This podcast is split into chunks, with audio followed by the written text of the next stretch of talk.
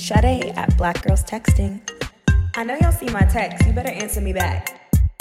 I'm Chels Pinky, also known as the washing machine queen. I'm classically trained. Me, me, me, me, me. It's Glenn at Bed-Stuy Brat. Wow, you did us. Goodbye. Goodbye. Goodbye. Hello. Hey, yeah, say hi back. Thank you. Okay. Thank you, every single person that came tonight after your long Monday. We really appreciate it. Um, we appreciate the support. We appreciate having people come and interact with us um, on our monthly series, right, Omar? Monthly. um, this is Black Girls Texting. Um, we are a podcast that comes out weekly, every Wednesday on every platform. Um, that's Black Girls Texting, just how it sounds. Um, I'm Chels Pinky. I'm Glenn. And I'm Sade. And just to like quickly tell you a little bit about the podcast, um, it's a space for women, especially Black women, to have unfiltered conversations um, about topics that we're all talking about in our group chats. Um, so we talk about things like hair and fashion and what else? Politics. And sex politics. Positivity, gentrification, like anything that would come up really on the day to day. There's no limits to it. Yeah, so Yeah. go check it out. And we have a very special guest with us. And I'm sure you all know who this lovely lady is. Oh, but I'm going to do a brief intro. And then if there's anything else that you want to share, please, please do. So we have the fabulous Dr. Jessica Clemens. Um, she is from Huntsville, oh, you, Alabama. Any anybody anybody Alabama in here? Anybody from the South in here? Somebody here? put a finger up. Yes. Yes. So, Dr. Jess is a chi- psychiatrist, and she's using social media to dis- destigmatize the conversations about mental health. She's a graduate of Tuskegee University. Y'all Anybody? Tuskegee? Y'all know about Tuskegee Experiment, though, We right? know about that. We know about Y'all need to know about TU, Yes. Black colleges. Yes. And Dr. Jess, known as Dr. Jess. I'm, I'm, I'm, I could do your whole full government, which I think is really powerful, like Dr. Jessica. Do it. Charlemagne does it every time we're on oh there. He's like, it's Dr. Jessica. no, like I'm never gonna not say doctor, but you know, I might Dr. Jess, Dr. Clemens. You know, I might switch it up. Um, but she launched um, Twitter and Instagram handle Ask Dr. Jess as a safe space for her growing follower base to talk about all things regarding mental health and to create a community that's comfortable in sharing their feelings with one another and seeking help if needed. The platform has also grown to the IRL series Be Well, where changemakers across entertainment have live conversations about combating negativity, their upbringing, how mental health plays roles in their success, and much more. And Dr. Jess's ever evolving platform landed her a live television therapy session, the first of its kind, on VH1 in session live with Dr. Jess. So please give it up. It was crazy. We're so, so, so happy to have you here. And this really means a lot because we talk so much about representation. So having you in this space is really, really important. And I don't know, I'm really excited. Me too. Also, can you rewrite my bio? Whoever wrote that, Who I wrote got you. We got you. you can do it. I'm We'll like, talk- we'll that talk was offline. Great. Um, so we're gonna kick it off with a game that we call on read or reply. So with us being black girls texting, we say, you know, in the modern day, black women are having conversations in the group chat. You probably have tons of group chats. You probably have group chats with all types of emojis. You probably have group chats when you're planning a trip. And we feel as though that is where black women are really having conversations. And so we like to play this little game like, would you leave this topic or subject on red? Like, meaning, I am not here for that, or would you reply? And just so you all know, we're all playing. So everyone in this room is playing. Thumbs up if you get the rules. Okay. Okay. So the first thing is astrology. Red or reply? red. Reply. No, reply. It's on Reply. red. What are the rules? On red. I'll reply. Any Reply. Capricorns in the room? Any Leos in the room? Somebody said no, like Somebody said no. no, girl. Um, wait, can you share your you sign? feel? No, I totally would reply. I'm Go. a Virgo. I'm married a Leo. I'm Oh. like Oh. every time he does Earth something sign. upset. Yes, I'm like, it's because you're a Leo. Wait, just quickly. Have you heard of the pattern? Has anybody heard of the pattern? I haven't. That will read your whole life That will read you for filth. for Phil. Yeah, I'm- It's, I'm afraid to related download it. Astrology, but it also goes deep into sort of like your patterns in life. Hmm. It's an app. Yeah. It's an application. You can get it on an app. Yeah. But they're not paying us, so we're not endorsing it. um, the next one is arguing over text. Read or reply? Reply. Read. Reply. Reply. Wait, why do you say reply? So I'm very much in this space of expressing my rage and not eating it. So I find that it's helpful to let it out where it comes out. It doesn't mean that I'm like nasty, but it does mean that we can go at it. Let's let's talk about this in a way. And also you're not face to face. You you you can have the conversation after, but I, I reply. And is there something a little to being able to like write out your thoughts and have the clarity of like being able to spell it out, right? Yeah. But not Yes. when I'm you're I drunk, could be more measured. Oh. Not when you're drunk. though. triggered, triggered. I mean, I had to call it out. Um, the next one is grand gesture apologies. We were thinking about like uh, Offset storming Cardi B's stage with Yeah. his flowers and all that. That's on red. I think it's on red. Yeah. Like, so we're saying grand gesture as though like we don't believe that this is a uh, sincere It just apology. it's just kind of like you are just going over the top Yeah, to win someone back. But like I would love that. What the? What were those voices just now? Oh my god. I'm I'm just saying. Um holding a grudge. I don't. Team Petty.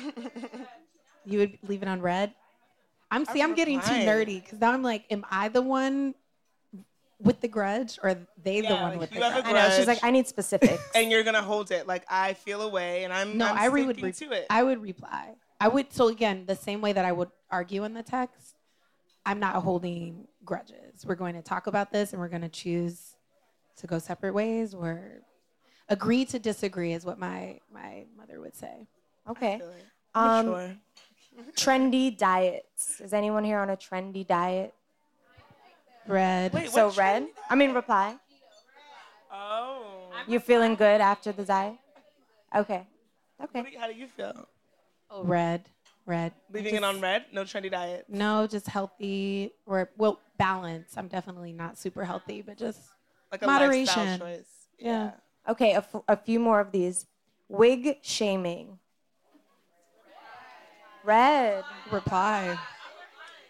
Wait. Reply means you're okay with it. Red means Right, I'm you're like, I think we need some clarification.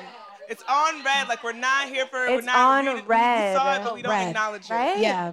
It's Like I hate I hate all these videos where these guys are like, I don't want no girl with a wig. It's like it's not They your don't know head. what they want. yeah, they don't. How do you feel? Yeah, I would leave it on red. Yeah, leave that on. Yeah, absolutely. Hundred percent. Yeah. Um I don't know this young This man Chelsea's favorite artist. because yeah, Chelsea says I'm in the auntie squad. Uh Little Nas X. That's the man with the. the He the made the country song. Song. Maserati sports car. I think Oh, I like it too. I am gonna have to. I did. We were all listening to it. I just don't. You know what? He's a black man. I'm a reply. Yes. Yes. Reply and help him get on that country music chart or wh- whatever, you know. It's not going to happen. Ooh. Oh. Billy Ray apparently but that's was- how it's gonna get him to chart, right? he stepped in. He's an ally. Right. maybe. I think He had to make up for what Miley did to the all culture. of the things that she did, all those things. Wow, all the size. hmm um, okay, the last one, journaling, which Sade has begun. I love journaling. What are like? I I'm gonna reply all day. Yeah, reply. Absolutely. Oh, she said all day. I'm too self conscious to read back all the wild things I would say in a rage of my emotions. I'm like, you're so embarrassing. Why are you so dramatic? I don't know. I don't know if I can handle it, but I've been thinking recently that I should like do it, You should. like face it. You should. For context, she's a writer, a great writer, by the way. That's another Um, thing too. But yeah. Yeah. So everything is a story for Glenn. Wait, we added another one. A few of us that were sitting in the front. There was a couple that was just having a beautiful time outside just now. It was very lovely. And we put on their PDA. How do you feel about Oh, PDA? Oh, PDA. Read or reply. Reply. I love love. I love. yes. We Yeah, need reply. more love in the world. I, lo- yeah, I, I mean, I love seeing it. And not even a no voyeur. I was just like, that is so lovely. Cute PDA though. Cute PDA. Not the where it's just like okay, Get a room. yeah, Yeah. we get it. Yeah. So, Glenn, you want to start us off with our first question? Yeah, so just diving right in, Dr. Jess, describe your work as a psychiatrist, and can you explain the difference between the types of providers within the mental health care space? Yeah, sure. So I'm actually coming directly from the hospital. So I was worried I wasn't going to be on time. Um, but then I was early. So a psychiatrist is a medical doctor who specializes in psychiatry, so treating and diagnosing psychiatric disorders like depression, anxiety, schizophrenia, bipolar disorder, also substance uh, use disorder, which is just a word we use for people who have uh, addictions to things like alcohol and other drugs. Um, so my work is primarily in doing that, but what the difference is um, with a psychiatrist maybe versus a psychologist who also may be called doctor um, is that we can prescribe medication and we also went through medical training. So a psychiatrist, someone said bingo. Bingo. or are they playing bingo? Okay. Yeah. Yes, yeah. So the, the main thing also there is that a psychiatrist, um, you know, could have differentiated or chosen to go into another field of medicine. Um, and so you have psychologists, you have social workers. Um, social workers go and get like a clinical um, like delineation. They get more training on that. They can do therapy, and um, which psychiatrists can do also. But most of the time, if you see a psychiatrist, certainly outside of New York City, they're probably uh, primarily focused on treating with medication. And that's okay because there's not really a lot of psychiatrists, anyways. So our role is really needed for that purpose. Some people do need Yeah. medication. Just for a clarifying question, I forgot what you call it, like substance. Use disorder, Use substance disorder. use disorder. Does that include like, like the natural stuff like marijuana?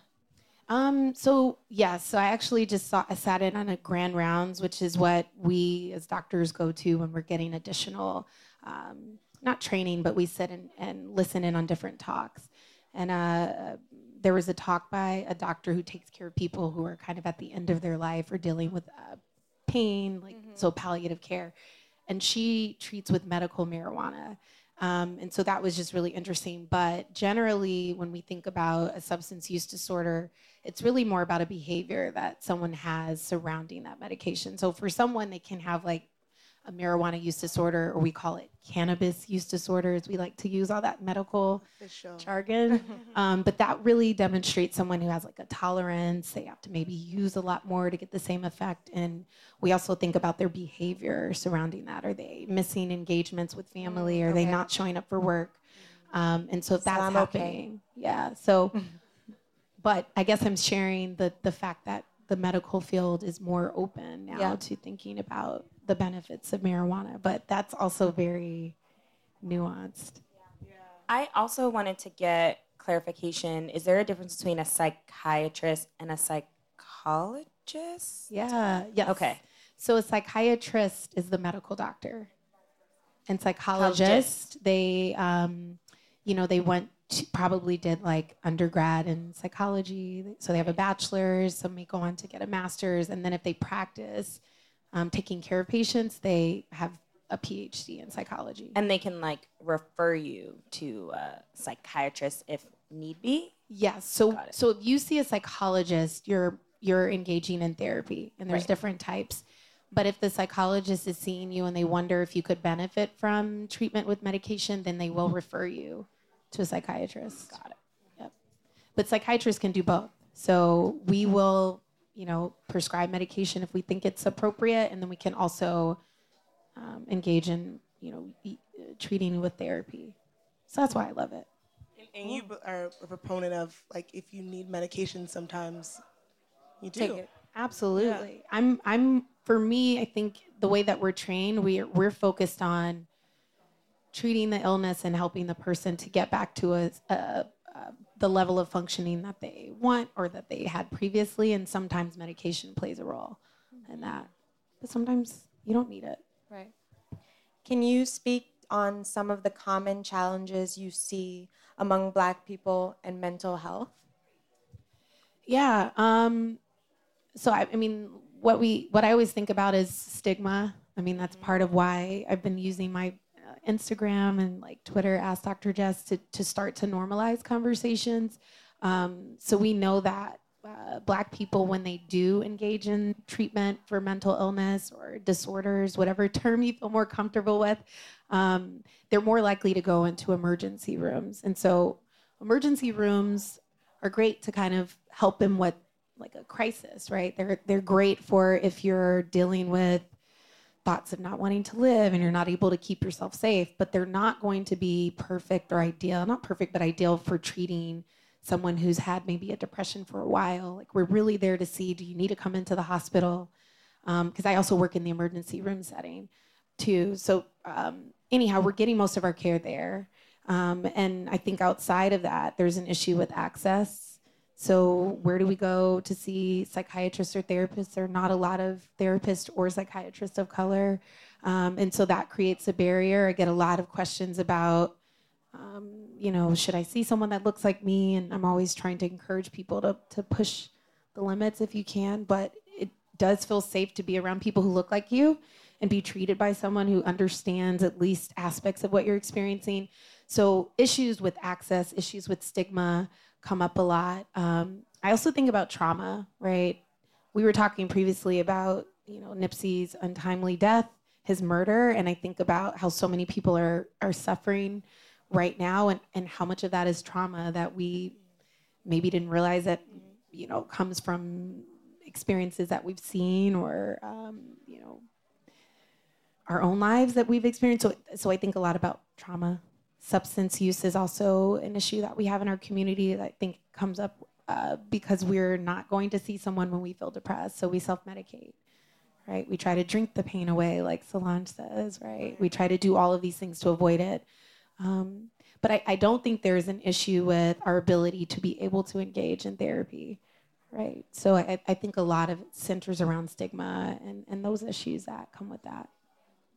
It's so interesting to hear you talk about um, Nipsey Hussle's death and like processing grief. Just yesterday, I was in Bushwick, which is becoming like extremely gentrified in Brooklyn, and there was um, I don't even know what you would call this, Like like, a shrine a a shrine memorial? type, a memorial for no, um, a, a man from the neighborhood who had passed away. His nickname was like Debo, and there was like a photo of him and flowers and signatures and like a bottle of OE and drinks and all this stuff. And I was like, this is so interesting to see in this like across the street there's this like new big gentrified building.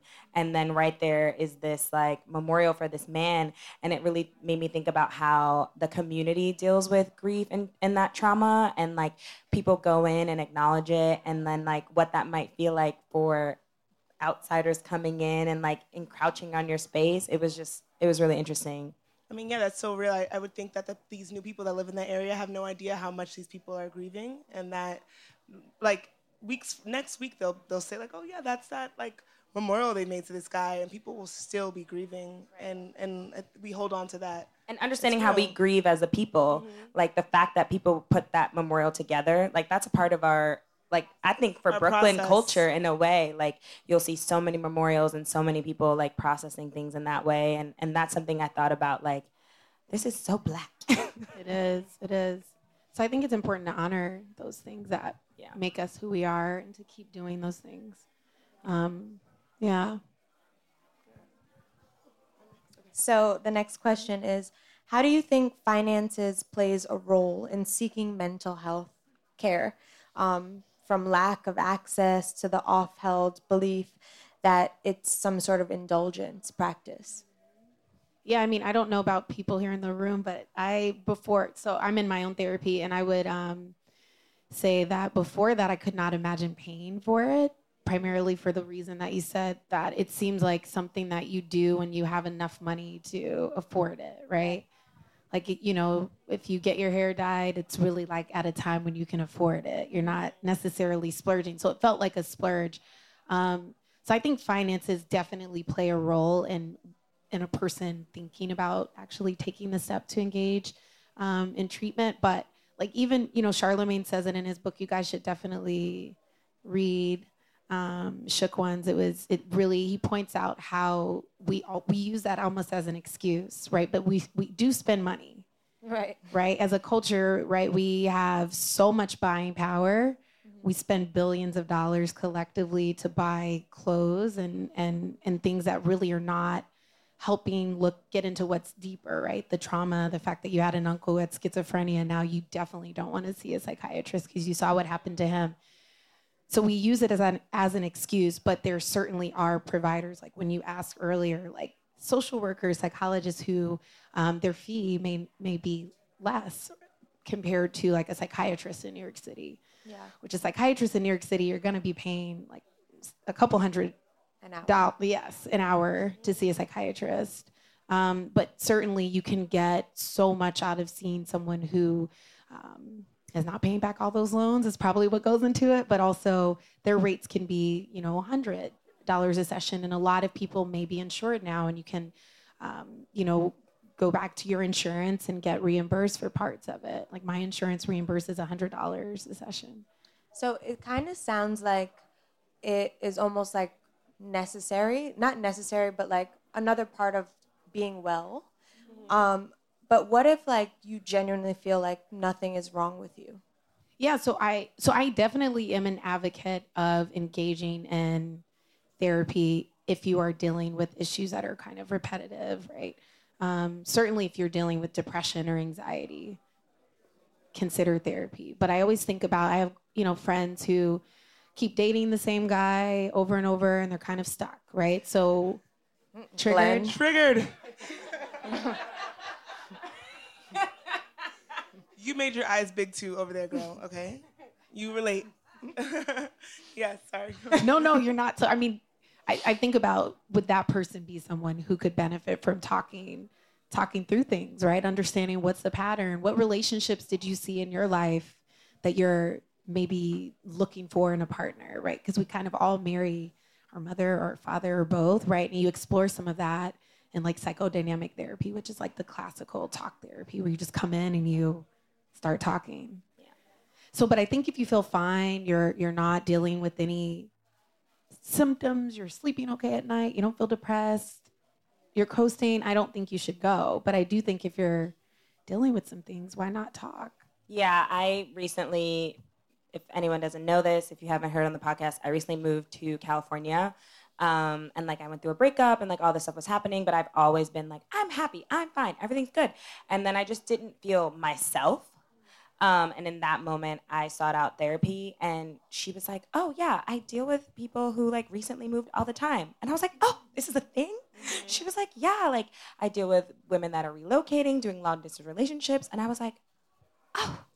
I mean, that's like, a major life change, right? Yeah, something but like something that I wasn't even. I thought it like had to be more like extreme, right?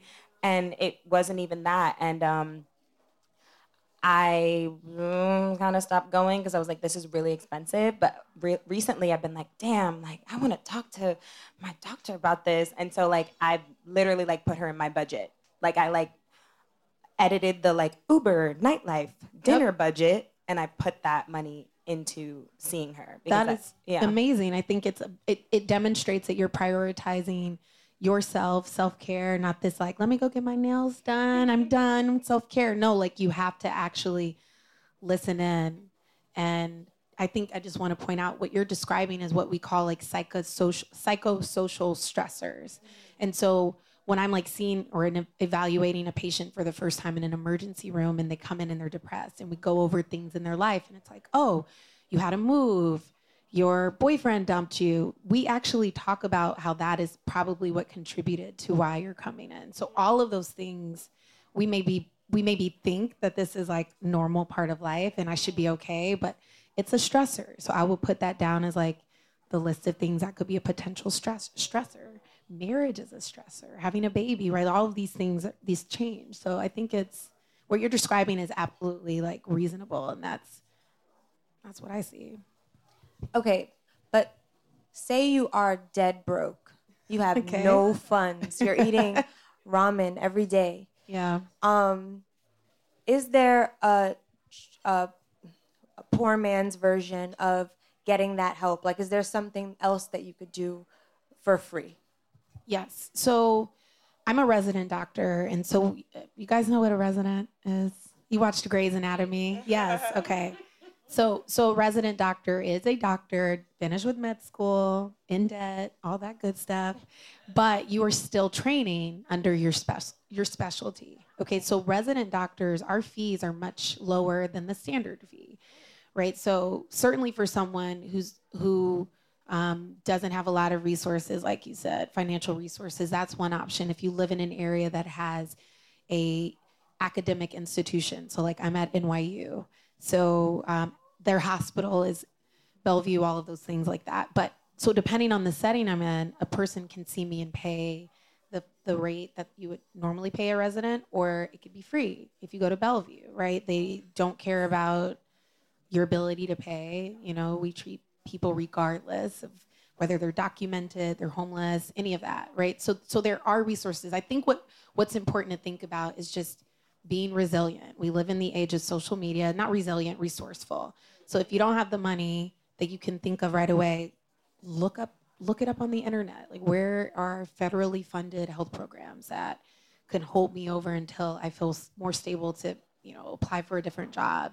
Just be creative. Like black folk, we are very creative. We know how to make our way out of nothing. So use that same ingenuity to be able to like get what you need. And also another thing to think about is groups. Group therapy is actually a lot more affordable. And that's a great way to really work out a lot of stuff, right? You may have like interpersonal conflict a lot, but now you're in a group where you got to learn how to listen and think about. I keep pointing to you guys because you're in the front, I guess, but like using you as an example, right? If we're talking and you say something and then the group leader says, How do you feel hearing, what's your name? Ashley say this about her life, and then I'm able to articulate, hmm, it makes me think about this.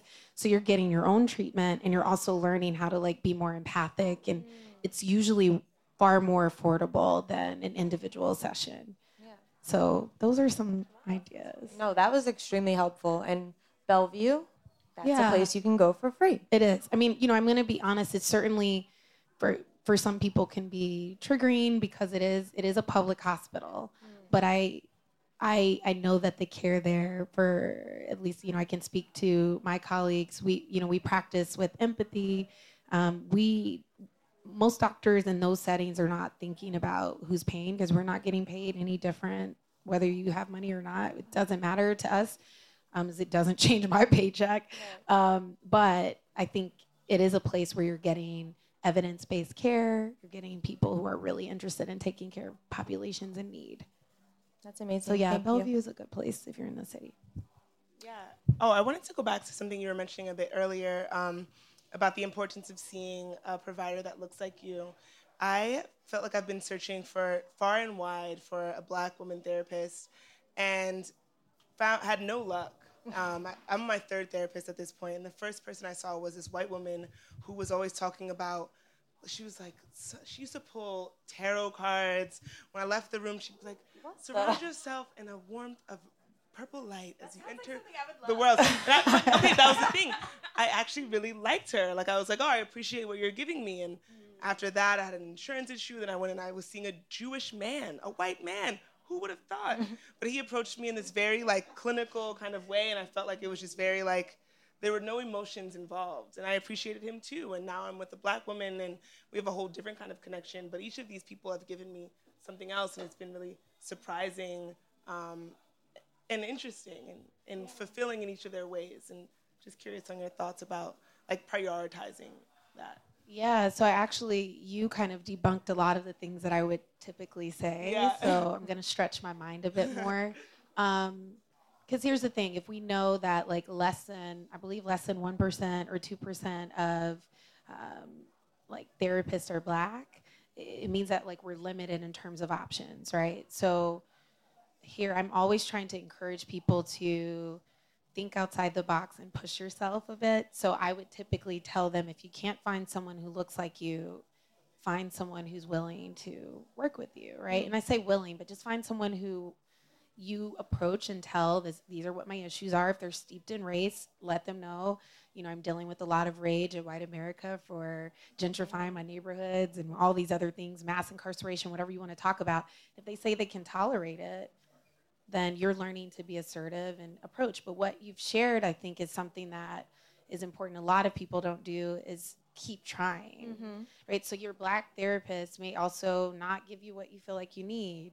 Um, that doesn't mean say, oh, I never can see a black female therapist again, right? Um, my my therapist is actually a Jewish white guy, ironically, Who knew? who's in this neighborhood. But I wanted someone because I was dealing with a lot of frustrations at feeling isolated by being black, one of five in med school, right, of, of 101 students. So I wanted someone that I could like push what I was feeling a little bit more to and not feel like I was getting that, okay, yeah, girl, I'm with you. Um, but it, it varies. But I think the main thing is therapy teaches you how to be assertive, it teaches you how to confront or leave and choose something else, right? You know, you're not ghosting your therapist like how you ghost someone in a relationship. You're confronting it, and if it doesn't work, you move on to something else, but you don't give up, Right. right? So, in a nutshell, try to get what works for you, but don't give up and hold them accountable. Yeah. Listen, I'm not going to be explaining to you what it feels like to be black in America. I want to be able to talk if you're finding that's happening. Yeah, I mean, my white woman therapist kept projecting upon me all of this stuff, and it was just like, Hmm. it's not what's in my mind. Like, that's in your mind. Hmm. So Absolutely. not, and that is the thing that can make it kind of difficult. yeah. Sorry. I'm sorry. I'm I'm reading my friend right here in the live read show. all But day. you definitely were having like a Molly insecure moment with your black therapist. Does everybody remember when Molly went in and the black yeah, therapist and her were like? Every time I went to see her, I just wanted her to think I was so cool and like fun. I wanted to entertain her. I just wanted to like have a key. Mm. Like, girl, yes, this is what's happening. I just wanted us to just like get along, and I almost found like there was a pressure there that I don't know. Yeah, but That I but could that's separate myself if we didn't have that connection. absolutely. But but that's the other thing in like a mm-hmm. in in more of a dynamic therapy, not like a skills based therapy, like mm-hmm. CBT. Have you guys heard of yes. CBT? Is that so? Like that, they don't necessarily What go. CBT? I'm sorry. Sorry. I'm doing that. So it's cognitive behavioral therapy. Okay, okay. And they teach you about how your feelings inform your thoughts and your your thoughts inform your feelings, your feelings inform your behavior, and they really try to look at that. Okay. They don't necessarily go into like "Hmm, what happened when you were a child, right? Or kind of reflect on that. They may think about it.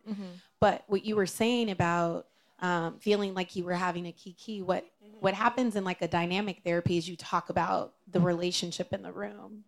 So you talk about, I feel like every time I'm here with you, I want to impress you, right? And then they may say, oh, you know, and kind of give you their insight. So it's not just about your, you giving a play by play of your day and week.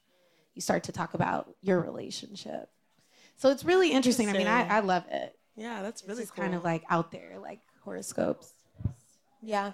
Um, just changing topics a bit. We were and we talked a little bit about this when I was telling you I feel like the Mercury in retrograde thing is real because like all this weird bad stuff was happening at one time. Um, how can the everyday person support a loved one going through a hard time or like some sort of mental instability? Like I'm not a therapist, but how could I be there for someone that I care about? Yeah, so I, I get that question a lot, and I'm sure people here think about that.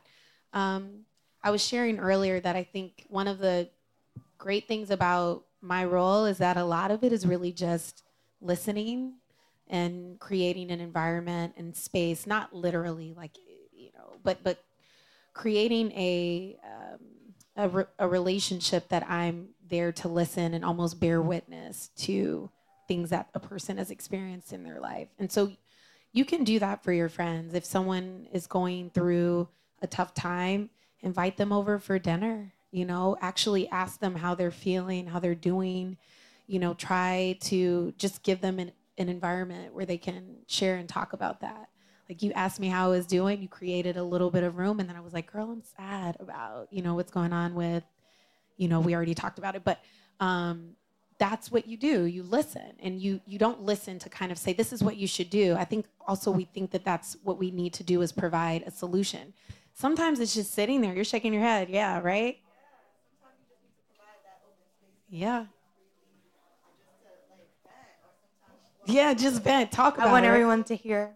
Um, yeah, I'm a psychotherapist. oh, yes But I was just saying that um, sometimes you do need to just, like you were saying, it's not about finding solutions. Even when you go to therapy, it's not like you're gonna get an answer. It's just helping you like learn more about yourself, make connections with things in the past. Well, I use like a psychodynamic and CBT approach. So in Yeah. that case, you kind of like make connections with different things. And then, like, help them make connections. Like, okay, why do you think you behave that way? So you learn more about your behaviors. You learn more about different things, and just being able to just express that openly. It's not about like, oh, so what should I do? I broke up with him. Like, no, but being able to be like, this is how I really feel, because um, I tend to tell some of my clients that we often filter what we say, especially around certain people, because we want to cater to however they feel. Right So it's like the way I might tell my boyfriend something is going to be different from the way I tell my friend, from my mom, because they have different things that they're sensitive to. right Sensitivity. Whereas therapy gives you that open space where you can actually fully express yourself and you're like, oh, wait, I really did feel a type of way. Or they say things that they don't usually say in public, like, I don't like my kids. Like, you mm-hmm. know? So being so it's able creating a safe space like you said and you can you, you i mean you certainly i think when you're Like Yeah. my kids. That one was ouchy for me. well i think yeah i mean I, it is so i think you're able to say those things certainly in a therapy setting like what what she's sharing is you get to say things that you you normally wouldn't but i think day to day just create a space where you're able to allow the person just to feel comfortable you don't have to get into stuff with them necessarily but just be open to asking them how they're doing um, and and not necessarily feeling pulled to find a solution. Sometimes people just need you to sit with them while they're while they're not doing so well. And then if you think they really need help, I would encourage them to talk to someone. You know, maybe normalize like how you guys shared your own experiences. You know, I never thought I'd be in therapy is how you could start. Yeah. But this helped me and is that something you would consider? I can help you start to look at things, you know, just be a support. I want to know your opinion on boundaries, though, because I feel like there is also a challenge of you might have someone going through something, you yourself are going through something, and it's a hard balance, I think. And I think that as Black women, especially, we can take on a lot, um, and there needs to be that respect. So I just want to know what your thoughts are on that. Yeah, so I I do lives on Instagram every every weekend, Saturday. and I I did one about boundaries.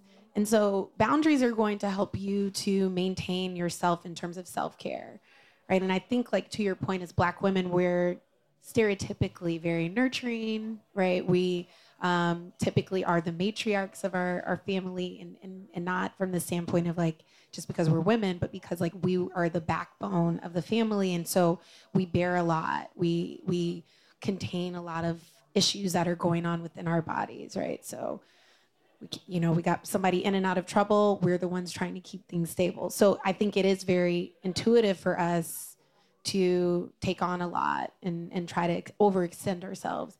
But I'm definitely more in a space, and I encourage people to be open to listening to what you need. And that listen, and I say that, but I mean like doing things like meditation where you can actually learn how do you feel when you sit alone or you do you notice like different sensations in your body? Not from the standpoint of illness but like how many people really know what they feel like internally when they get angry right? It took me a long time to realize that my anger comes up with like i feel hot like in my neck and my stomach feels really tight right? So like i'm like oh crap that happens right before i'm ready to like go off or something at work. So then I know, okay, I'm getting angry. So let's breathe. Let's think about what we're going to say.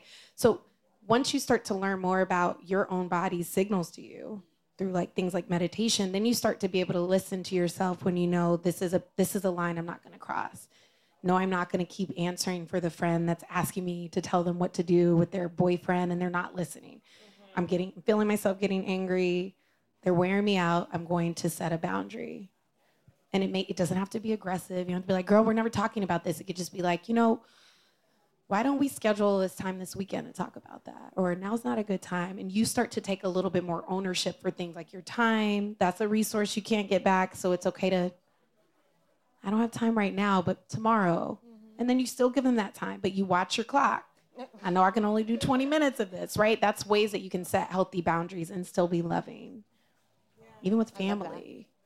I've, I really personally have appreciated the vulnerability within this conversation and it's one that I don't think we are we have traditionally had often as black women as black people and i know that that's a big part of your work is like this destigmatizing and i'm curious about what you're hoping um, that your work will achieve um, as you continue to work within this community of black people and black women.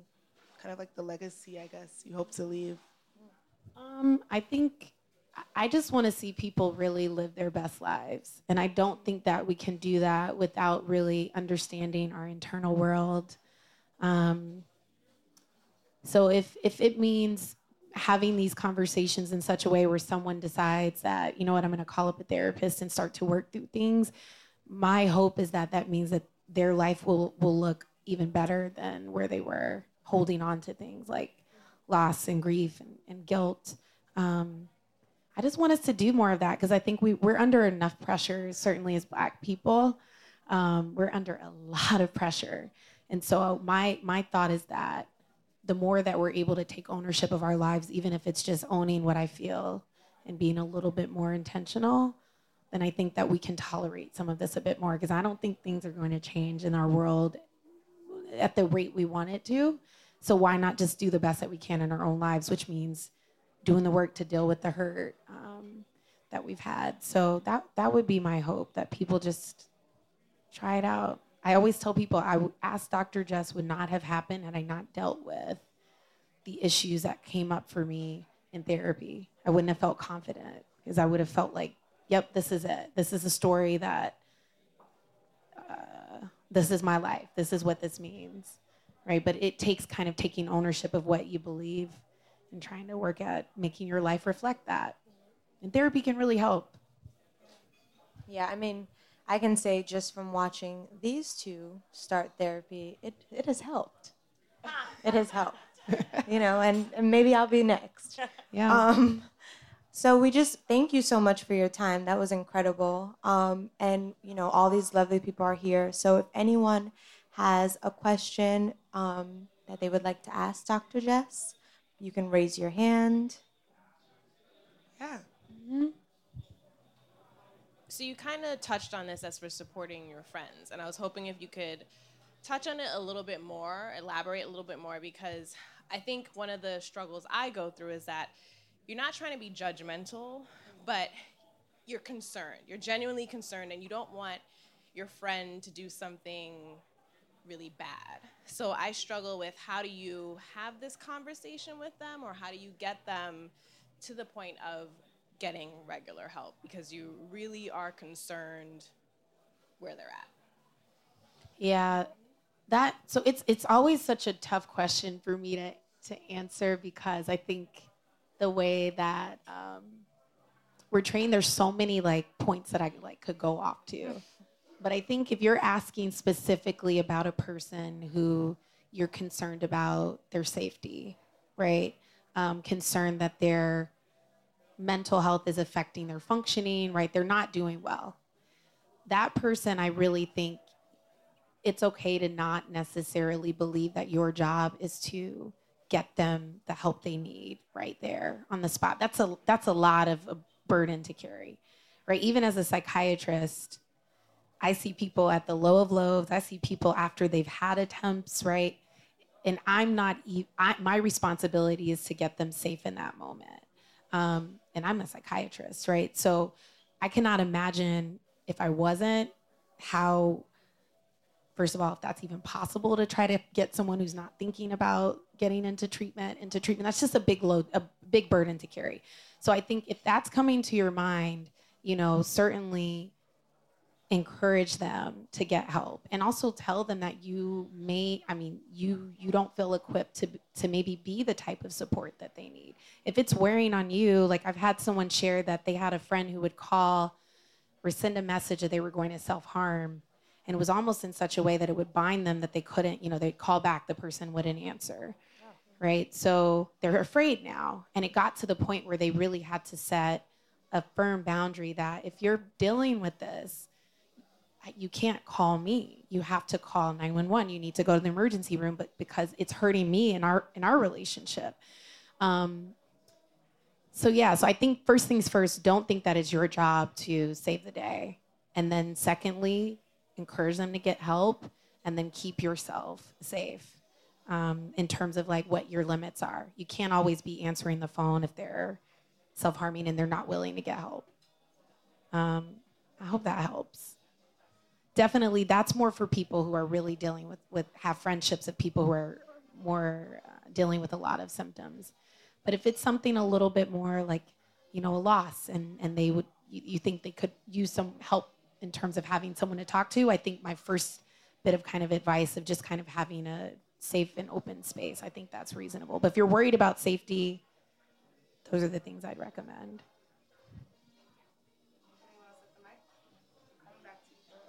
Kennedy. Okay. Hey, it's me. oh hey i'm so my question is for you. So now that you've been more active on social media and you're special and doing things like this, and you've been doing this, it's more often than in the past, right? yeah Okay. yeah. Do you find that you need more time with your therapist, like more alone time for yourself, or have you noticed that you need more self care practices in your day to day? That is such a good point because it's, really like so my my like 40 hour week 60 hour week sometimes job is being a psychiatrist where i'm in so many settings and i'm um, not only you know being a supportive uh, figure but you know like i was sharing taking care of people after they've had um, you know some serious attempts. So there's there is a lot of that that i take on. And now with this i do get messages from people not um, messages that are like unsafe but i get a lot of people wanting to share what they've been going through and how helpful my platform has been for them. Um, i always tell people that i i personally experience this work as gratifying. And so um, i do go to therapy every week and i would not I'm planning not to stop that because I do realize the importance of having my own space. Um, but I think it's something really special to be there for people when they're when they are suffering in this way.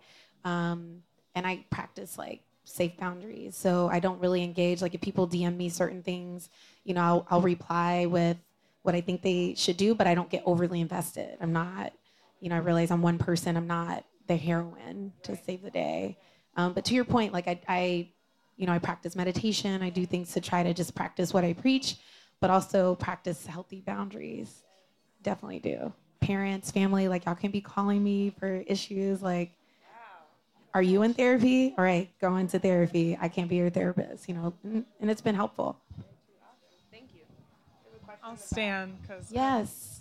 um, we touched on the stigmas of like finance and paying for therapy, but I was also just wondering what you've witnessed and what you recommend for the stigma within the black community and whether it's cultural or, or generational of just the like you'll be all right like you don't need to go to therapy the idea that just that whole like you'll be all right kind of idea. Like I have the blessings of my family, and my family is very pro therapy, but I found a lot and I've witnessed a lot.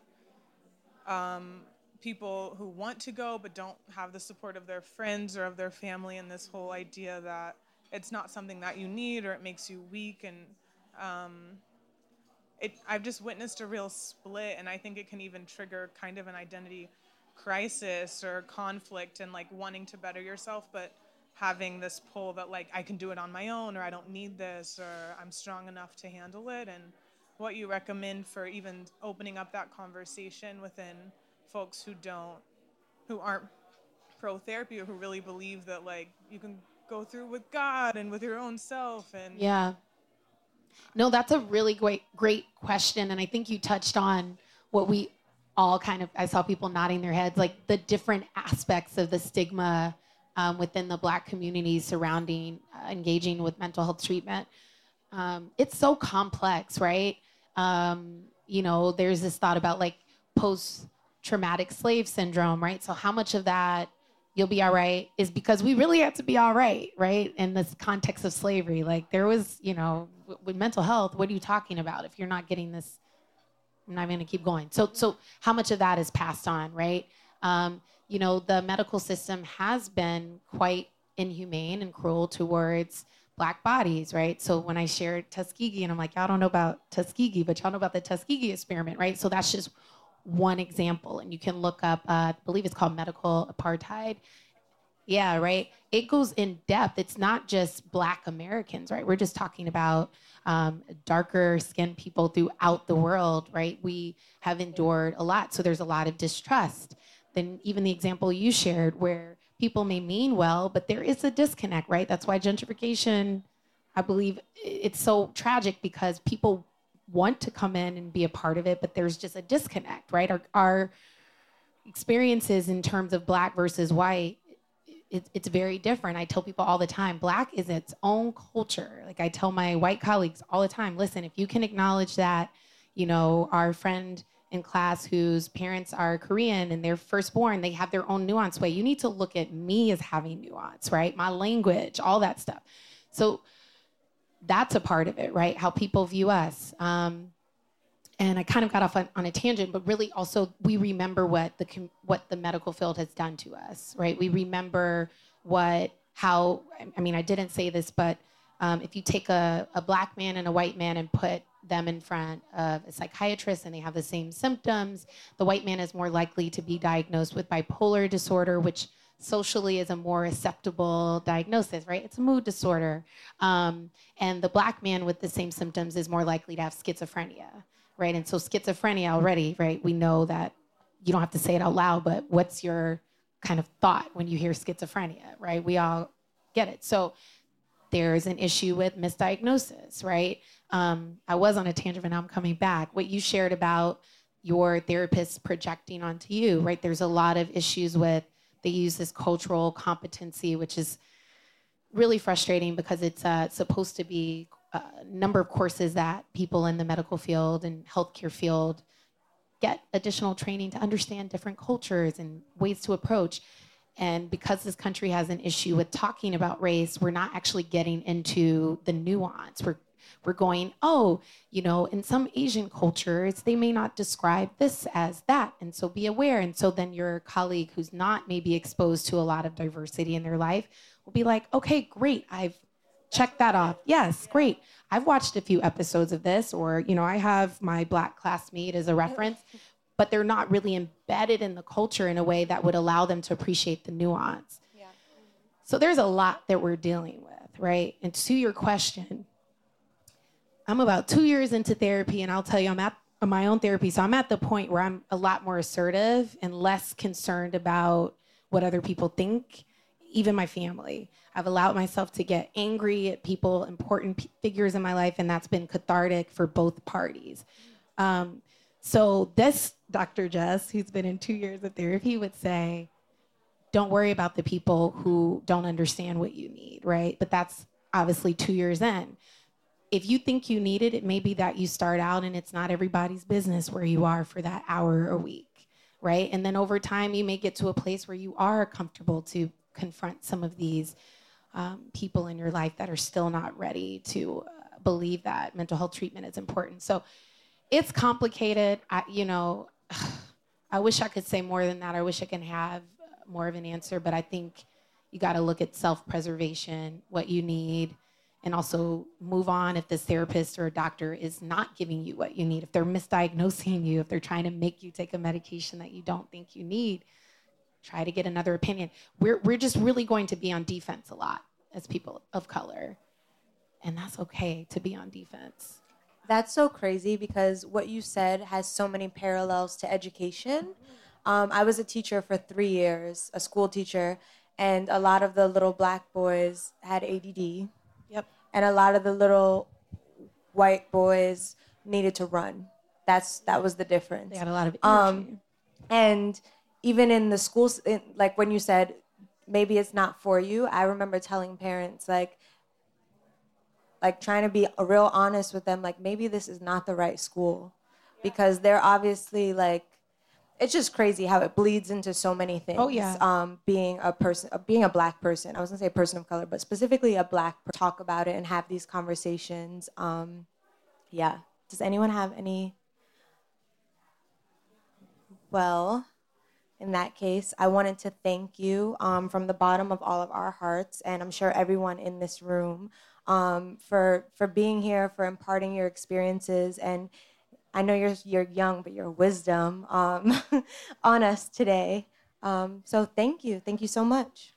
yeah, thanks for having me. I love what you guys are doing. Thank you.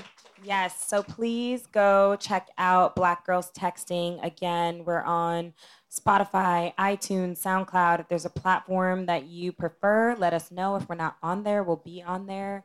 Um, so much of our conversation is about this vulnerability. That's something that we find really, really important. We're trying to make this feel like you're just hanging out with your girlfriend. So please go check us out. Um, is there anything else that you would want to share? I always say this, and it's um, my quote You are not your pain, you are love. And I think it's a reminder to people that we are going through a lot, but that does not describe who you are in this moment. It does not even have anything to do with your future. You have access to love, and that's what you need to keep focusing on because we are so. Ooh, we got a lot that we deal with. So I, I, I personally, that's my personal philosophy. So that's what I would say. Thank you.